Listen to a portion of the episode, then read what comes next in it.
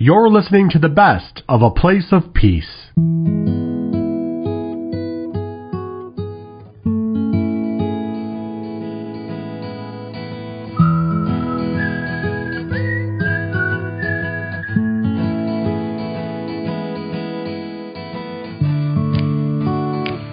Hello, everyone. Peggy Stanton here.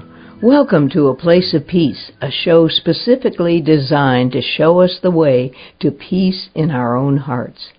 Today, we are going to examine the thoughts and actions of a former United States Senator whose own personal peace came through voting his conscience despite great personal and political consequences. Senator Mark Hatfield of Oregon was a chapter in a book I wrote called The Daniel Dilemma. It was about the moral man in the public arena.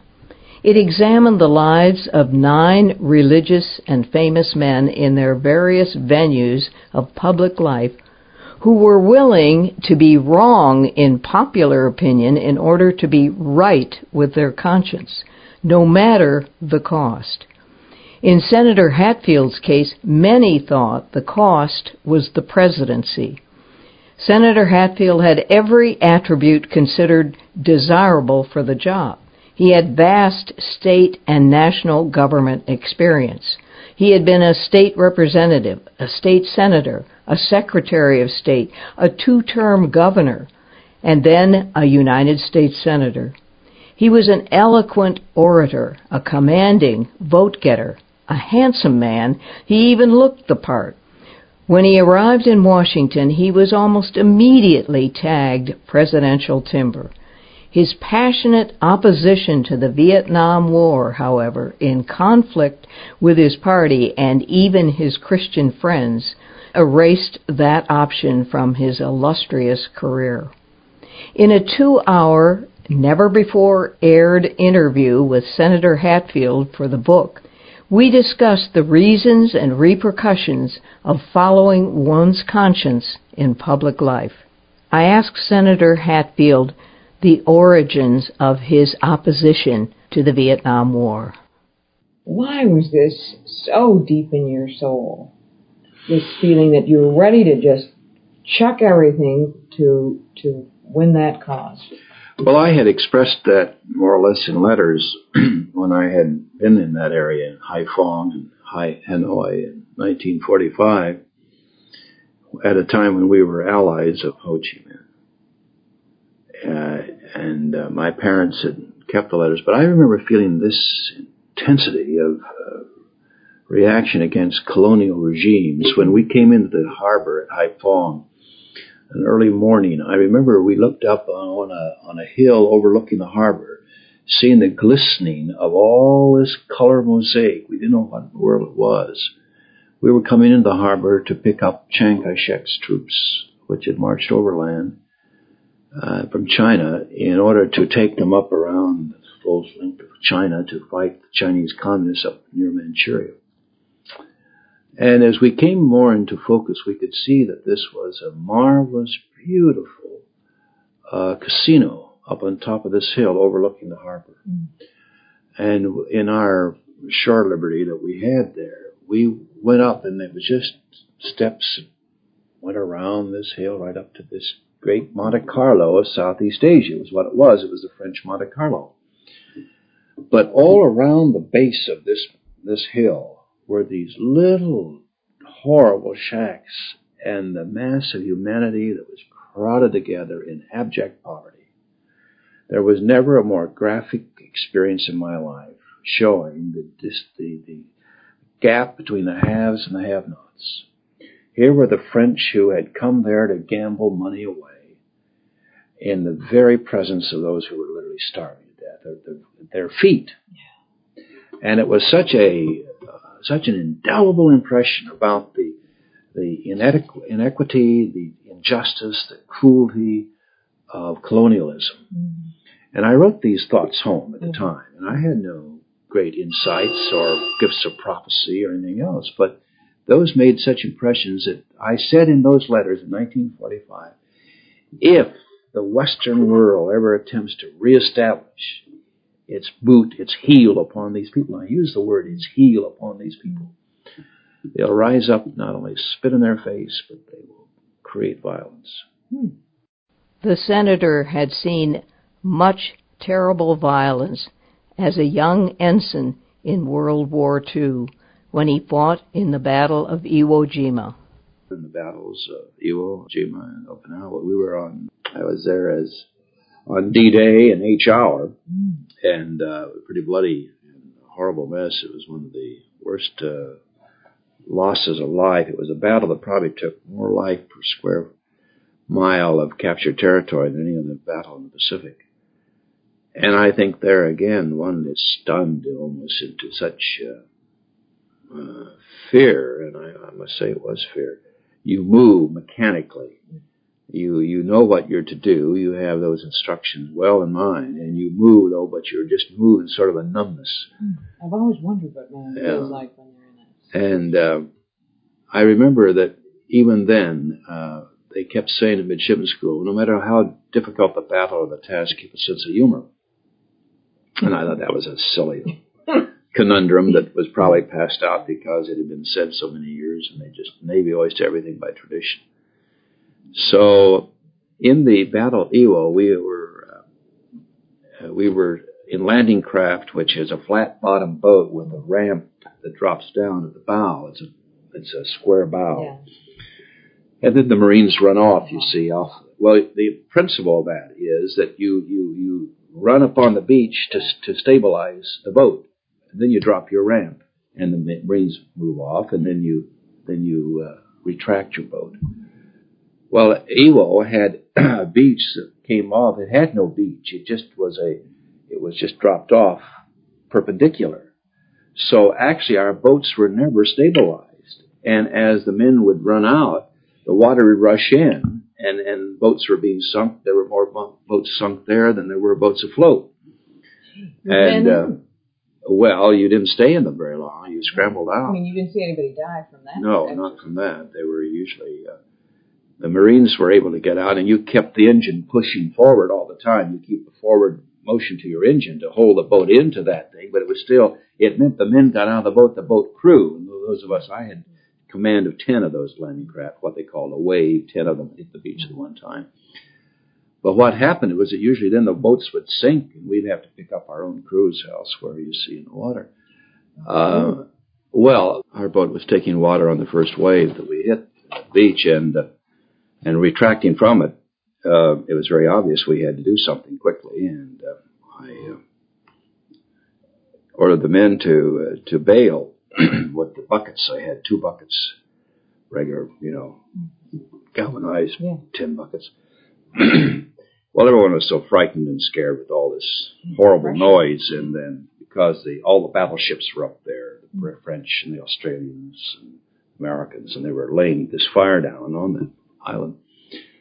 And they reached down, scooped up a bucket of, of water, and threw it overside, but threw the bucket and all overboard with the first bail. Well, it was. So they were just so scared. oh, they, and, and they were stunned. What in the world? There went the buckets, and there when the water was still in the boat. Well, you know, you couldn't help but laugh because it just made everybody knew how stupid it was. and here in the midst of all this, everybody started to laugh. Our boat's sinking, we're laughing. You know, kind of nutty, but. Uh, it may have broke that it, for that very second, though. That laugh broke the tension yeah. sufficient to, you know, they wondered what. And I said, take your helmets off. And so they took off their helmets and used them to, yeah. to bail. Which gave them many more buckets. Well, yeah, that's right. Not very big. well, we had to buck, uh, we had to bail faster, but and we salvaged our boat as a result. But it was just one of those crazy things at that unbelievable moment that we had to laugh. Yeah. And if you think if you hadn't laughed, you might not have even thought of the helmet. Well, I'm sure it wouldn't. I, I don't think that our brain was functioning at that moment. I think our brain was as numb as our bodies and our and our spirit. It seemed as if Senator Hatfield had held on to his opposition to the Vietnam War with total abandonment. Total abandonment. And uh, But it cost you probably oh. the presidency. May have. Is that a disappointment? No. Really Oh, honest? no, I wouldn't have done it any other way. I feel a complete peace about it. You know, even during that time, it was an interesting ambivalence that, uh, of feelings that came to me. I would go into a totally hostile audience. Oh, so hostile. You could just feel it and see it in their faces. Were you afraid? No, never was afraid of any audience in that at that time or any other time. But I would go into a totally hostile audience that would come out in the greatest numbers ever because they were there to really get some kind of revenge. Some of them were, mm-hmm. and I would start speaking, and I would say, "Hear me out, just hear me out." And I said, "Now, what I have to do is to go back and reconstruct history." because we've been so misled. Our government has lied to us for so long that we begin to believe lie as true, and, and it is lie. And I'm going to say to you tonight, to start with, that this Vietnam policy is a lie, Hmm, that was hitting him right. and that way got I got their attention, it certainly did. and they began to back off in a sense you could almost feel at that moment that they had set up an environment that they thought I was going to pussyfoot into or that I was going to cower. Mm. And in effect, I went in there and said, I'm going to tell it as it is. And here's my fist. Yeah. And then I would tell them why I felt as I did by going back and reconstructing my involvement in Vietnam. And that whole And they didn't know this. And they'd begin to open their eyes and they'd begin to listen. And I would say, and here's what happened in history. This is what happened when Bao Dai was put into power. This is what happened when Diem succeeded in power. This is what Eisenhower said. And this is what MacArthur said. And on through. And I built and that and I said, that is why I believe as I believe. And you know, almost without exception, I would get a standing ovation hmm, from that audience. And I would sense a conversion Yeah. of those people to my viewpoint almost every time. almost every time. Yeah. Without, well, I can say I know of no exception. You know, you changed me, and uh, not quite so simple. Oh, really? You did. I mean, I really was so Well, ambivalent. Again, though, it's was only covered. because we didn't have the background. The average Yeah. American has never had the background of a, a way off place like. Southeast Asia. But then what would happen is that the president would make some further statement that, you know, just another little time or a few more thousand men or uh, this is the Battle of Armageddon and we've got to stop the communists here. Or the Portland Oregonian would hear about my speech and then they would come out and just tear me up asunder. They wrote almost a weekly edit. There was almost an editorial a week. Sometimes there were two editorials a week, lead editorials. Hatfield and his reasoning of air. Hatfield, who is a friend of Hanoi, and on and on. So I would then sense that what I had done in that audience was undone, Yeah. and I was never making any kind of Yeah. uh, collective headway. So that's where that terrible frustration Oh. came and saying, I, I really, you were ready to quit.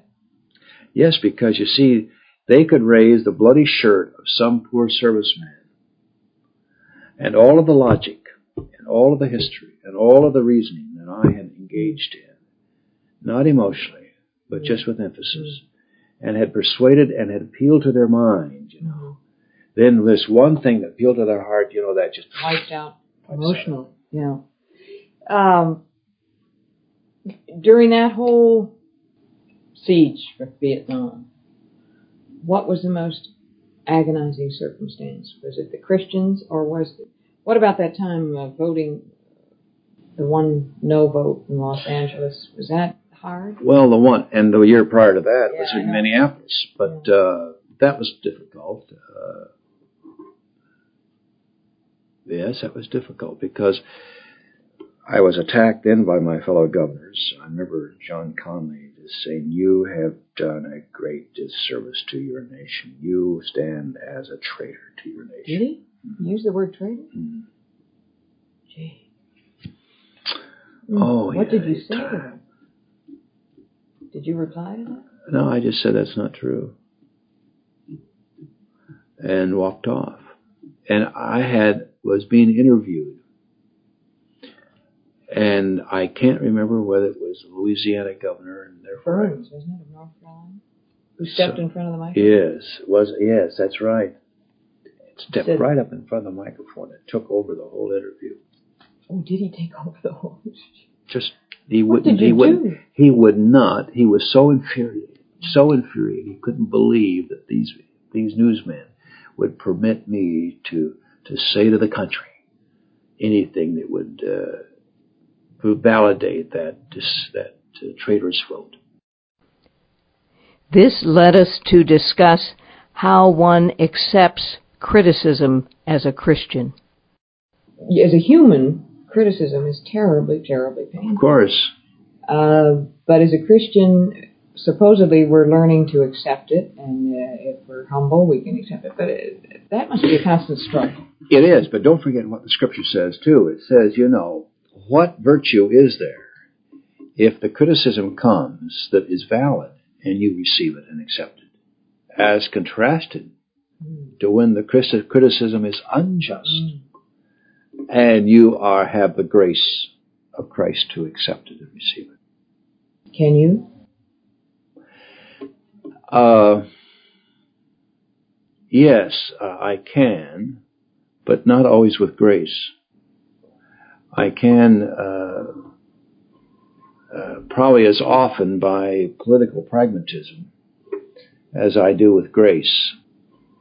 I think the criticism that I got during the uh, Vietnam period, when uh, being uh, sort of uh, a minority minority, a real minority, and as I said in the book, not so much from my political uh, constituency, but from my Christian constituency, was where I really found it most difficult because I could take sort of that pragmatic reaction Mm. Mm. toward my political constituency, but I couldn't with my Christian Was that really agonizing? constituency.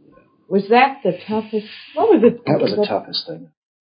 On the opposite end of that spectrum is the ego, which Senator Hatfield said was his greatest challenge.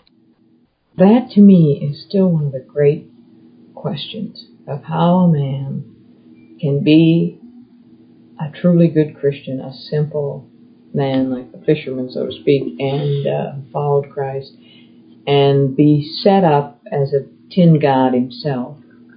I mean, it, it, as you said, it's the, it's the war. Your biggest war is the ego. It is it the place for the moral man in the public. Yes, and, and I would like to, at this point, stress again what ego. Ego is so oftentimes thought of as conceit, but Mhm. ego is far more than that. Ego is Define self it. first, is the selfhood.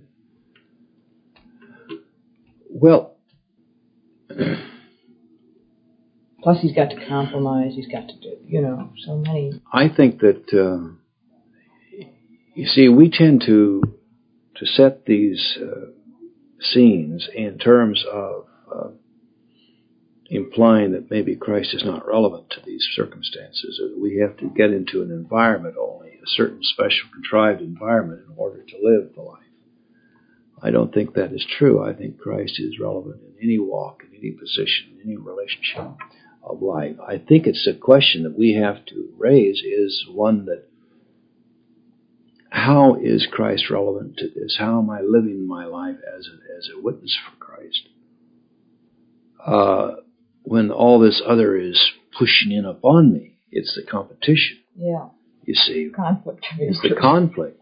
It's all of these things, and those are valid observations. But I, I, I think the real basic question is Christ relevant? Mm. Can one live the Christian life? Well, I think Christ is relevant to any and all ages, times, occasions, positions. But again, it may be more difficult to put one's relationships and loyalties into order. Uh, Christ doesn't excuse the rich or the powerful. In fact, he says, Unto whom much is given, much shall be expected. We have, in, in some ways, a harder task because we have been blessed, we have been given more responsibility or more more of a particular skill. But in ratio to that, we have greater requirements. Mm. Senator Hatfield asserted that Christianity puts us in greater tension. The person who really doesn't have any relationship to Christ can go merrily along his way, serving self, serving everything else that he serves as God, and have fairly, can have a fairly tranquil life. Mm. He's always going to have a hunger for something. He's not mm. quite sure what it is, but he's always going to have an inner hunger. May it manifest itself more at times than other times. But when you say, I want to receive Christ as uh, the displacement for ego and be reborn in Christ, Spirit, there you are immediately in confrontation. Paul says, I wrestle daily. I wrestle daily with the old self, the old man. And if St. Paul could wrestle daily, I wrestle by the minute, you know, in comparison. I mean, you, so you're always in confrontation because you always have the model. Here's Christ the perfect. Mm. Here's self the imperfect. Mm. So you immediately have drawn the confrontation, and there it is. And it is a constant battle for me. It's uh, I'm in, in addition to that, I'm immersed in a ego-centered culture, a professional culture, yeah. Yeah. Politics. Yeah public acclaim, public biz, public. And by the same token, I'm, I'm a target for attack. Both because I'm in public office and because uh, I may be noted for having a, a Christian label. Mm-hmm. Hopefully, it's more than a label. Mm-hmm. Uh, so, immediately, therefore, when I talk about Christ may thrust you into greater tension, that's what I mean. Because you're, how do you how to practically, pragmatically handle the fact, as you said in your book. I mean, that senator this. Let me open the elevator, and oh, senator, what a wonderful speech, and that was marvelous. And and you can't. I mean, I know from broadcasting. You get it. Sure, you are in the same situation. You, it's a it's a terrible struggle not to feel a personal satisfaction when you give a good speech and everybody's sure. applauding. And uh, well, the Lord works in mysterious ways and wonders truth to perform. I don't think it's a self how to situation entirely. I think uh, one positions himself again in that relationship by asking God in prayer to uh, keep you in proper perspective and help me to keep my perspective correct. And I think God answers that. And He answers it in very funny and little insignificant things if we are but sensitive. You know, this is another thing. I pray most of all for love and sensitivity. Sensitivity to be, uh, well, just sensitivity to be sensitive. Mm. You know what I mean? Mm-hmm. To be open, to be to be alert to what God is trying to say to me in the still small voice. Mm-hmm. You know, uh, we oftentimes expect God to either give us a blueprint or to hit us over the head to tell, to give us a direction or give us some kind of answer. But I found that God communicates with, that I can communicate with God and God can answer my communication, my prayers in very small little pieces that form after a while, a mosaic that I may not see mm. for a long while. Mm. And that if I'm sensitive to the little things that He puts together mm-hmm. for me, God has never spoken to me uh, that I know of, that I'm aware of, in a loud voice. So if I am sensitive, then I can hear these things. I can see these things. It can be, uh, well, let me just illustrate. I was, I was home and I made a long distance call and the operator said, uh, and who, what name is the credit card issued to? This is in Oregon. I said, Mark Hatfield. She said, How do you spell that last name? this is in Oregon. I know. well, I spelled it for her. Now, I have a I have a strong feeling that God was speaking to me yeah. through that operator. Yeah. Saying, Hey, listen, guy, you know, there are people in Oregon who never heard of you and could care less. What do you find the most satisfying aspect? What role? The casework. Seriously? Oh yeah. So does Bill. Oh, I think when I can, when there is a sense of helping someone and if somebody, and, and when you least expect somebody to come and say, you helped me. Thank you. Yeah. Five years ago, six years Yeah. ago, ten years ago, you know, you helped me. Yeah. That's just, that's just like getting a shot of adrenaline. Adrenaline. I think the point that Senator Hatfield made about Christianity not making life necessarily easier is a very important point for us to consider, especially in these difficult and dark times in which we're living. Here's what he said that, I think we should remember. He said, Oftentimes people think being a good Christian means that everything is going to be wonderful that everything will move ahead with achievement and success. I think that we are thrust into greater tension by the fact that we acknowledge Christ. But in all of this, there is that all pervading knowledge and experience that we are never the victims of the circumstance. Even though we are in the circumstance, we can still be above it. Basically, it comes down to this Christ called us not to acquire, not to achieve, not to be successful. He called us to one thing faithfulness. That was from Senator Mark Hatfield, a man of great principle and conscience. Would that we had more Mark Hatfields today. This is Peggy Stanton signing off on A Place of Peace